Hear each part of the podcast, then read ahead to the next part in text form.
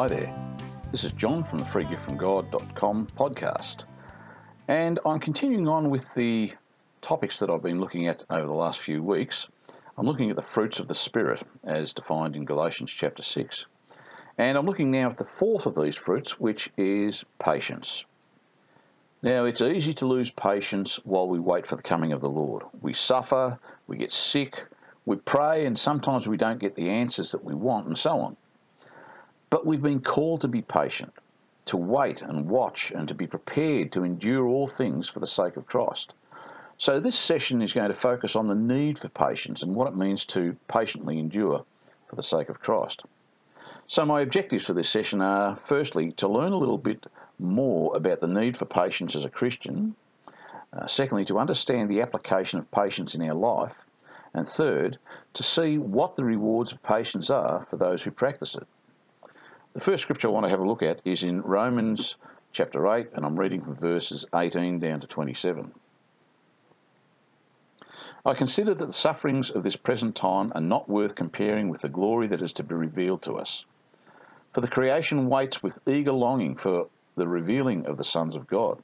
For the creation was subjected to futility, not of its own will, but by the will of him who subjected it in hope. Because the creation itself will be set free from its bondage to decay and obtain the glorious liberty of the children of God. We know that the whole creation has been groaning in travail together until now. And not only the creation, but we ourselves who have the first fruits of the Spirit, groan inwardly as we wait for adoption as sons, the redemption of our bodies. For in this hope we were saved. Now, hope that is seen is not hope. For who hopes for what he sees? But if we hope for what we do not see, we wait for it with patience. And likewise, the Spirit helps us in our weakness. For we do not know how to pray as we ought, but the Spirit Himself intercedes for us with sighs too deep for words. And He who searches the hearts of men knows what is the mind of the Spirit, because the Spirit intercedes for the saints according to the will of God. Now, here we see this is a good section on patience in, in a number of ways.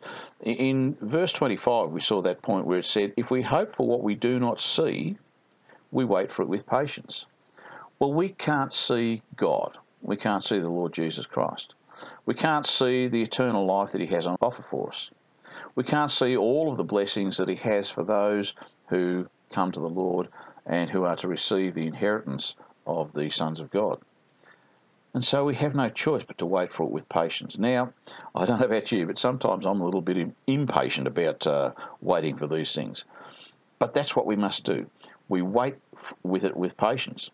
Now, the beauty of this too is he's got some other interesting examples in here. If we go back into verse 22 in that section, it says, We know that the whole creation has been groaning in travail together until now. Now, that word travail is an interesting one because normally when that word is used, it's used for a woman who is going into labour, bearing a child. And when you think about that, when a child is first conceived, then there is a period of patience, patient endurance in the case of the woman, to wait until they actually uh, have the child. There's a nine month wait in most cases. And they do groan in travail while they're waiting, particularly in that period when they go into labour. And we know that some labours uh, in some women is quite long. Then they do, they groan. It's painful. They're in travail. They're in difficult times until the point in time when the child is born. And they receive the blessing of that child because they have been waiting for that as they've been waiting for it. And they wait for it with patience. And he goes on in verse 23 where he says, Not only the creation, but we ourselves who have the first fruits of the Spirit, groan inwardly as we wait for adoption as sons, the redemption of our bodies. And this is the other reason why we need patience, because we are waiting for the Lord to adopt us as his children and to receive the blessings that he has. And the great thing about this, when we go down to verse 26, it talks about the need for patience and the need to wait patiently, but he also gives us assistance. Because in verse 26 he says, Likewise, the Spirit helps us in our weakness. Now, when we are waiting, we're often weak. We're often attacked and persecuted in this life. We suffer. We suffer with uh, weakness in our bodies, illnesses and sicknesses. We suffer, and we, as I said before, we groan inwardly like a woman in travail. But the Spirit, He gives us the Holy Spirit to help us in our weakened states. because we don't know how to pray we ought. We don't know how to overcome this problem of uh, a lack of patience. And so the Spirit gives us the ability to be able to endure so that we can wait patiently for the Lord until He delivers us to His kingdom. Now, the next scripture I want to go into and have a look at is in Romans chapter 2 also, and I'm reading from verse 6 down to 11. For he will render to every man according to his works. To those who by patience in well doing seek for glory and honour and immortality, he will give eternal life. But for those who are factious and do not obey the truth, but obey wickedness, there will be wrath and fury. There will be tribulation and distress for every human being who does evil, the Jew first and also the Greek, but glory and honour and peace for everyone who does good, the Jew first and also the Greek, for God shows no partiality. Now, this is a, a great uh, scripture on the need for patience. And he says there, He will render to every person according to his works, is how it starts. And then he says, To those who by patience in well doing, that's those who are doing what's right and those who are doing what's good. To those who by patience in well doing seek for glory and honour and immortality, he will give eternal life. And here is the blessing. Here is the reward for the patience that we have in waiting for the Lord. He will give eternal life to those who do what's right, who do what's good, and who are seeking Him. But then he goes on, he says, But for those who are factious and do not obey the truth, but obey wickedness, there will be wrath and fury. There will be tribulation and distress for every human being who does evil. And it doesn't matter who you are. He says the Jew first and also the Greek, but he's talking about every person on planet Earth. Doesn't matter who you are. There will be tribulation and distress for those who do evil, but there will be the promise of eternal life for those who, by doing what's right, those who are well doing, who are seeking for glory and honour and immortality, there is the promise of eternal life. The next scripture is over in the book of Revelation, right at the end of the Bible, and I'm going to read from verses 7 to 13. And to the angel of the church in Philadelphia write the words of the Holy One, the true One, who has the key of David, who opens and no one shall shut, who shuts and no one opens. I know your works. Behold, I have set before you an open door, which no one is able to shut. I know that you have but little power, and yet you have kept my word and have not denied my name. Behold, I will make those of the synagogue of Satan who say that they are Jews and are not, but lie, behold, I will make them come and bow down before your feet, and learn that I have loved you. Because you have kept my word of patient endurance, I will keep you from the hour of trial which is coming on the whole world, to try those who dwell upon the earth. I am coming soon. Hold fast what you have, so that no one may seize your crown. He who conquers, I'll make him a pillar in the temple of my God. Never shall he go out of it, and I will write on him the name of my God and the name of the city of my God, the new Jerusalem which comes down from my God out of heaven, and my own new name. He who has an ear, let him hear what the Spirit says to the churches.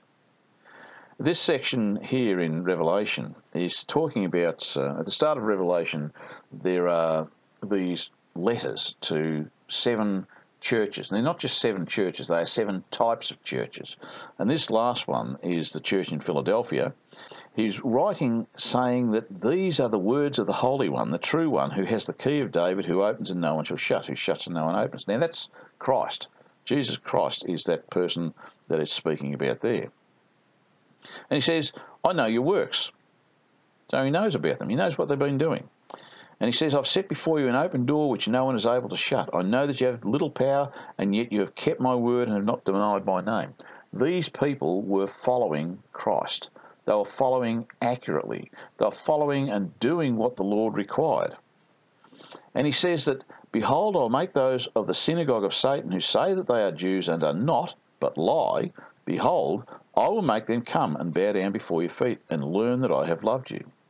And so he's going to make these people bow down before this church in Philadelphia, who is a Gentile church.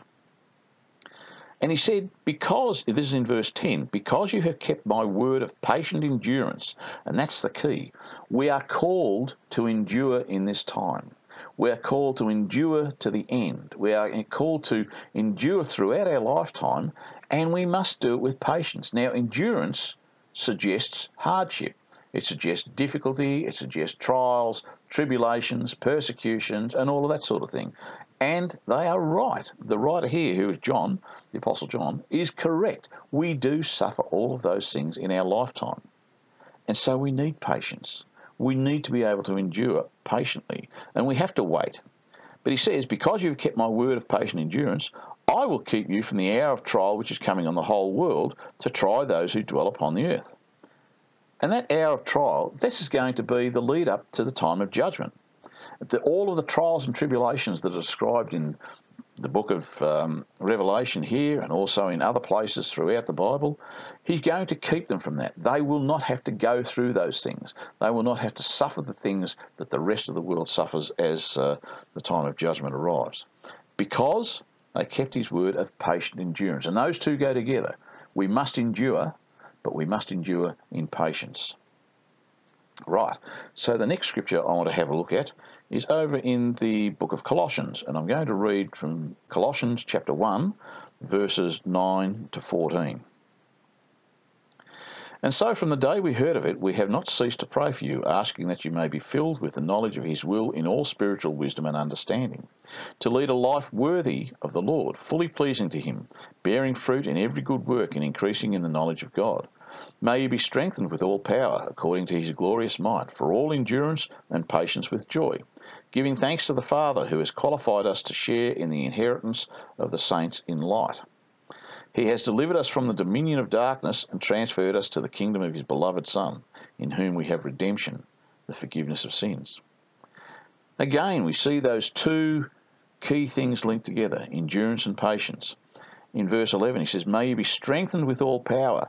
And He is able to strengthen us with all power. The Lord gives us the Holy Spirit who has full access to all of the power of God to be able to strengthen us. He says, May you be strengthened with all power according to His glorious might, for, and this is the reason why we are to be strengthened with all power, for all endurance and patience with joy. Now, I spoke about joy in uh, the session I did last week, and this is one of the reasons why we have patience. We need uh, we need patience, I should say, to be able to endure, and we do it with joy because we know the value of what it is that the Lord is going to give us. We we know what He is doing for us even now. We know that even now He takes away our concerns. When we hand our issues and our problems over to Him, He takes away all of our concerns and all of our worries and all of our trials and troubles and tribulations and stresses and all of those things. We have the, the ability in the Holy Spirit, through walking in the Spirit, to be able to give all of those things to Him, and so we have joy. And this is all part of this need for endurance and patience. And so we give thanks to the Father who has qualified us to share in the inheritance with the saints of light. Going on from there, I'm going to go over into Luke chapter 8, and I'm going to read from verses 9 to 15. And when his disciples asked him what this parable meant, he said to them, To you it has been given to know the secrets of the kingdom of God, but for others they are in parables, so that seeing they may not see, and hearing they may not understand. And before I go on, this is talking about the parable of the sower for anyone that's not familiar with it. Verse 11 Now the parable is this the seed is the word of God. The ones along the path are those who have heard, then the devil comes and takes away the word from their hearts, that they may not believe and be saved. And the ones on the rock are those who, when they hear the word, receive it with joy, but these have no root. They believe for a while, and in time of temptation fall away. And as for what fell among the thorns, they are those who hear, but as they go on their way, they are choked by the cares and riches and pleasures of life, and their fruit does not mature. And as for that in the good soil, they are those who, hearing the word, hold it fast in an honest and good heart, and bring forth fruit with patience. Now, this is a this is a great scripture because it links in quite well with the fruits of the spirit. In that last verse, it talks about bringing forth fruit with patience. And one of the fruits of the Spirit is patience. As we grow in the Lord, as we grow in the Spirit, and as we apply the teachings of the Holy Spirit, the teachings of the Lord, the walking in the Spirit ministry in our lives, then we learn and we grow in patience, amongst other things. Now, it's a good analogy, this one too, the parable of the sower, because again, it shows us this whole concept of patience. We are walking with the Lord. That's what we're trying to do. That's what we're aiming to do, to be able to walk with Christ. And he's likened this to a farmer who sows seed. You know, it might be a wheat farmer or a corn farmer or a rice farmer or whatever. But anyway, they sow a seed to grow a plant, which they have to wait patiently over a period of time for that plant to grow before they can actually reap the seed or reap the reward of whatever the crop is that's been sown. And this is a good analogy because the farmer has to wait patiently. He can't sow the seed and then expect the next day to go out and pick the crop. And it's the same with us. It talks about those. And as for those in the good soil, they are those who, hearing the word, hold it fast. So that's the first thing. You've got to hear the word and hold on to it in an honest and good heart. And we can only do that through the working of the Holy Spirit in our lives and through listening to the words of Jesus. And bring forth fruit with patience. And that's the final stage of it. First, we need to hear the word. The seed is the word of God. So when we hear the word, that's the seed being sown into our lives. Then we have to hold it fast, like a seed actually holds fast in the ground and it's held there and waits for the rain and the sun and all of those things, and it holds fast into the ground. It takes root. And when we hold it fast, when we hold the word fast, it takes root within us in an honest and good heart. And then over time, that seed that grows in the ground, it grows up into a plant and then it bears seed or fruit or whatever it is that the seed is. And it's the same with us. As this seed, the Word of God, that we're holding fast in our heart and holding on to, as it grows within us, then in time it too brings forth fruit. But it doesn't happen overnight. You have to wait for it with patience. And that's why it's such a good analogy. You know, this farming analogy is such a great analogy for the seed of the Word of God taking place and taking hold in our lives. Uh, moving on from, the, from there, the next scripture I want to look at is in James chapter 5, and I'm going to read from verse 7 to 11. Be patient, therefore, brethren, until the coming of the Lord.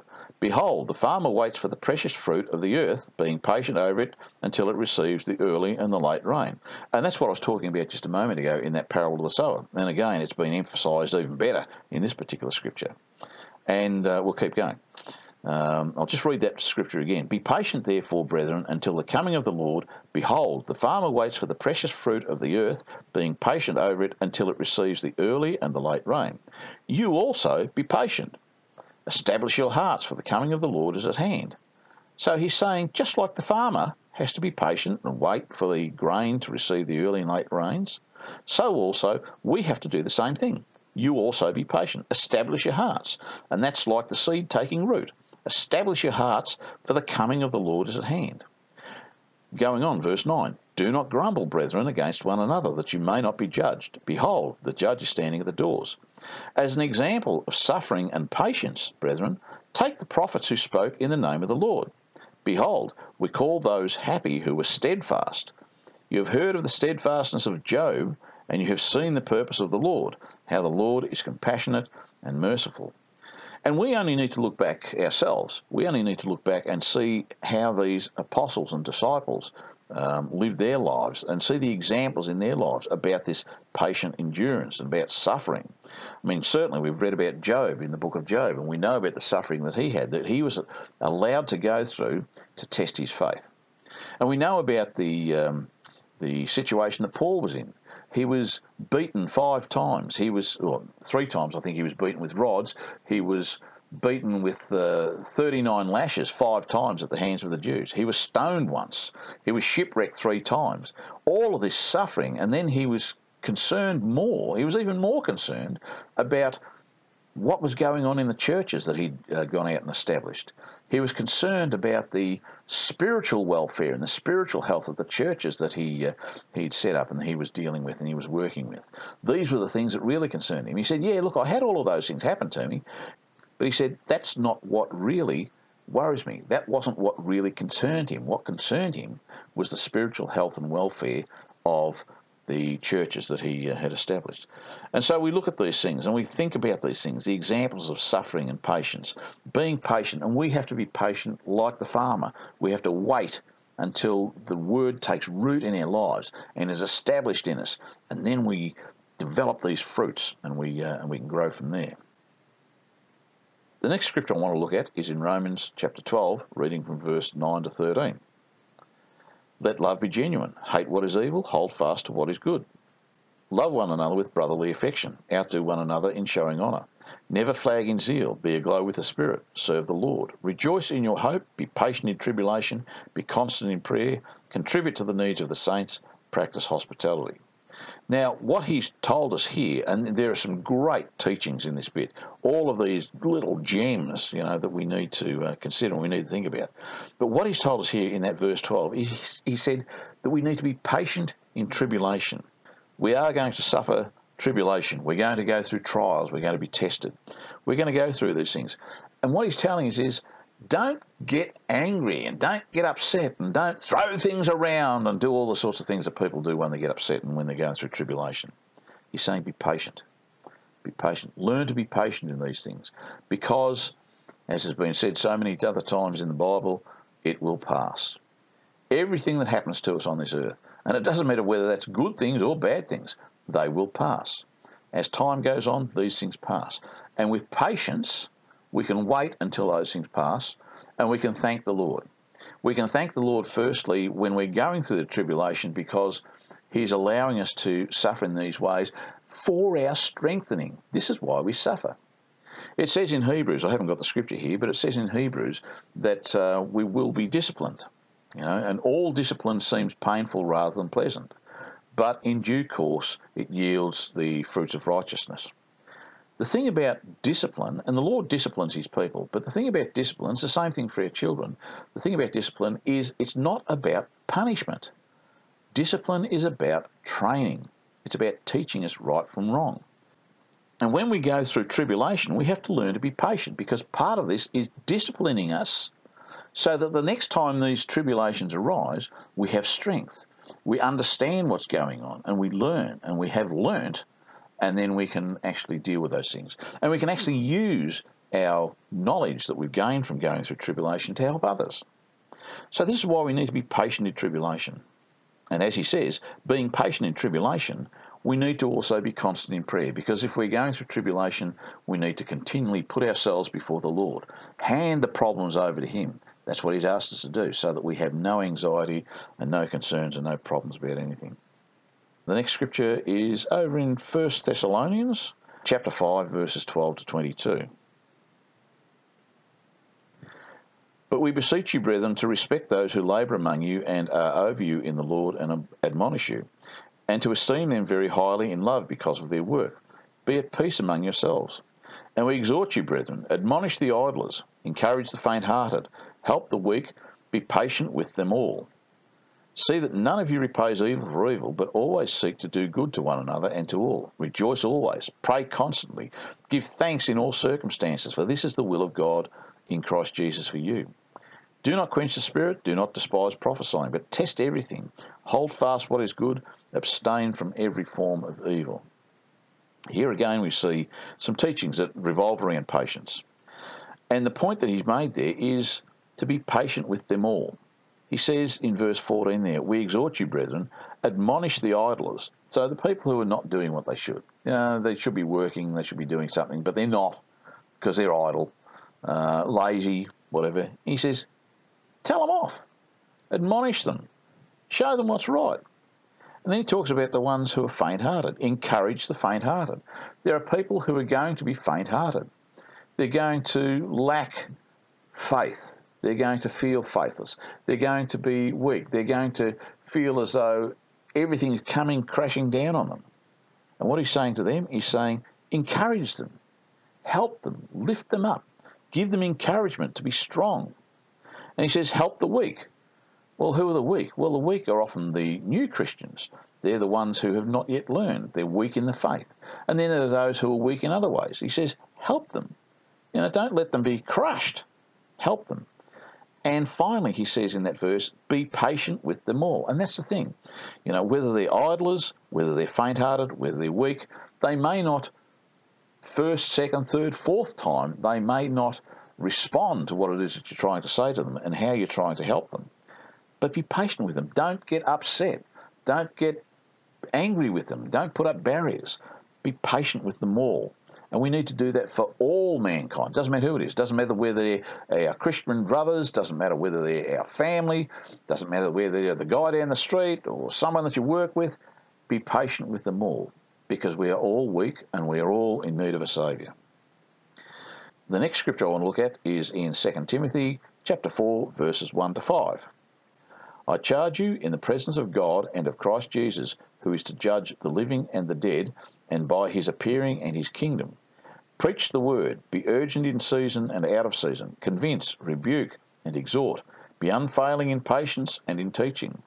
For the time is coming when people will not endure sound teaching, but having itching ears, they will accumulate for themselves teachers to suit their own likings, and will turn away from listening to the truth and wander into myths. As for you, always be steady, endure suffering, do the work of an evangelist, fulfill your ministry. Now, this was Paul writing to Timothy, and he was teaching him some things, telling him that he, he, he was an evangelist and telling him that he needed to fulfill his ministry. And he talks about his work as an evangelism in verse 2, where he says, Preach the word. This is what evangelists do. Be urgent in season and out of season. Convince, rebuke, and exhort. But across all of those things, he says, Be unfailing in patience and in teaching. So teach at all times and be patient because there's going to be a lot of people who are just not going to listen or they're going to hear and they're going to you know, think the wrong things or they're going to argue, whatever. He says, don't let it get to you. Be patient. Be patient. And then he goes on and he gives him some examples and he says, this is what's going to happen. He's talking about a future time now. He says in verse 3 For the time is coming when people will not endure sound teaching, but having itching ears, they will accumulate for themselves teachers to suit their own likings and will turn away from listening to the truth and wander into myths. And I have to say, this is exactly what we're seeing here today. This is what we're seeing across the world. People have found all kinds of teachers, New Age stuff, gurus, and all kinds of things, and they've wandered into those things and turned away from the Lord. And even within the church, we find there is a population within the church that is a floating population they're not stable. They just move from one group to another group to another group. They're not stable because they have itching ears. They want to hear something. They want to hear some word that tickles their ears or tickles their fancy. But they can't endure sound teaching. They have itching ears, but they accumulate teachers to suit their own likings. So what they're doing is they're going around and they say things like, or they hear things like, oh, have you heard this new preacher? He says this, that, and the other thing. And so they go and see him. And they might listen for a while. And then someone says, Oh, there's this new guy over here. And so they wander over to there and they listen to what he has to say. And rather than settle somewhere, they find these teachers to suit their own likings. They might go somewhere and they say, Oh, no, I don't like what he had to say. You know, there's a lot of people who go to a church and they stop going because the preacher said something that they disagree with. Now, that's okay you know, it's okay to disagree with what a preacher says, but you need to understand why you disagree. It needs to be in the context of what the Bible says. Now, the, the preacher might say something, you may disagree with them. Well, the very next thing you need to do is go to that preacher and say, hey, listen, you said this.